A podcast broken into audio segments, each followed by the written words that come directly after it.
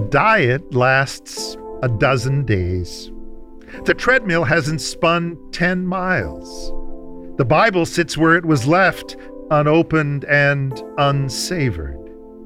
We grieve the effortless unraveling of all the goals we wanted to achieve to lose the weight, increase the steps, find hope and quiet in God's Word.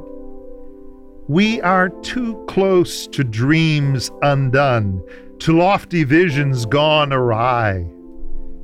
So, how does God address our lack of grit and gratitude?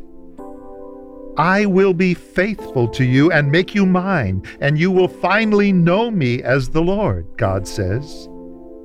He knows our frame, the psalmist says. He remembers we are dust.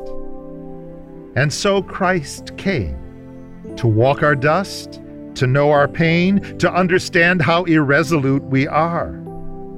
This high priest of ours understands our weaknesses, for he faced all of the same testings we do, yet he did not sin. Grace always moves toward us, redeems our goals, and tells us we are loved. We fall in step with one who holds us when we stumble.